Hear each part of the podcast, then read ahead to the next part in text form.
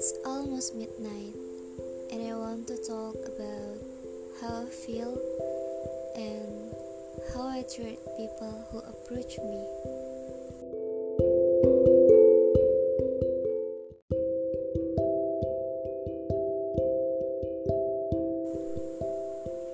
Ya, jadi ini sudah hampir tengah malam, tapi karena malam hari adalah waktu yang tepat untuk so I record this podcast on this time.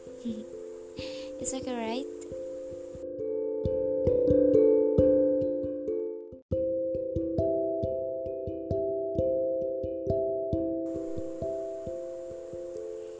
Jadi ceritanya gini Aku adalah orang yang pernah jatuh cinta sedalam itu pada seseorang Sampai rasanya aku sangat yakin sedang jatuh cinta pada orang yang tepat Seburuk apa pun dia di mata orang lain Buatku dia selalu baik Klasik memang. Kalau kata orang, ya gitulah jatuh cinta. Gak akan bisa lihat lagi, alias buta. Tapi kali ini aku lagi gak pengen ngomongin soal aku dan orang yang udah ngebuat aku sepatah hati ini. Tapi tentang aku dan hatiku setelahnya. Ternyata gini ya rasanya. Nyemuinnya aja butuh waktu berbulan-bulan. Bahkan setelah berbulan-bulan belum juga menemukan definisi sembuh yang benar-benar sembuh. Kalian pernah gak sih setakut itu buat mulai cerita baru lagi.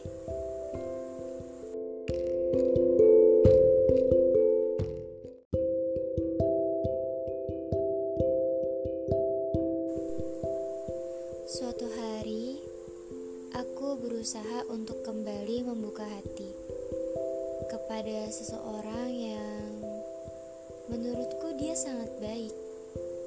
Baik dari segala aspek. Hanya saja dia kurang good looking. Bahkan semua orang heran bagaimana aku bisa mau dengannya.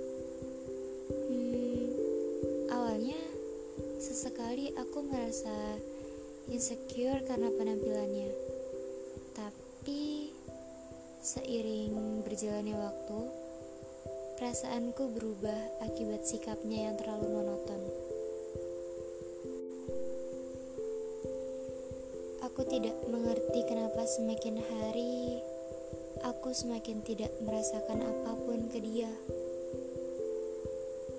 Ingat sekali bagaimana dulu ketika aku sejatuh cinta itu pada seseorang yang sekarang aku sama sekali gak bisa rasain ke dia.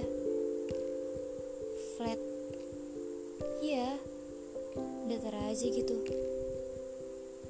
Dan hal ini berlangsung begitu lama. Ini nggak tahu letak salahnya ada di mana.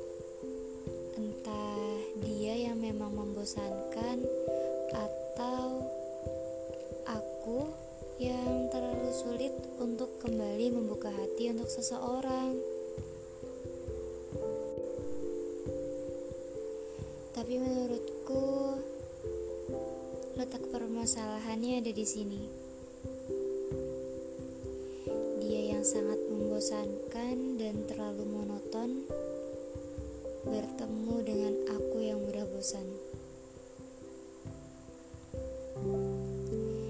Sering gak nyambung kalau aku ajak having fun dengan cara aku Yang harusnya Tadinya aku pikir akan sangat menyenangkan Tapi Selalu berubah menjadi sangat membosankan kalau kulakukan sama dia Aneh kan? aku juga pernah mikir,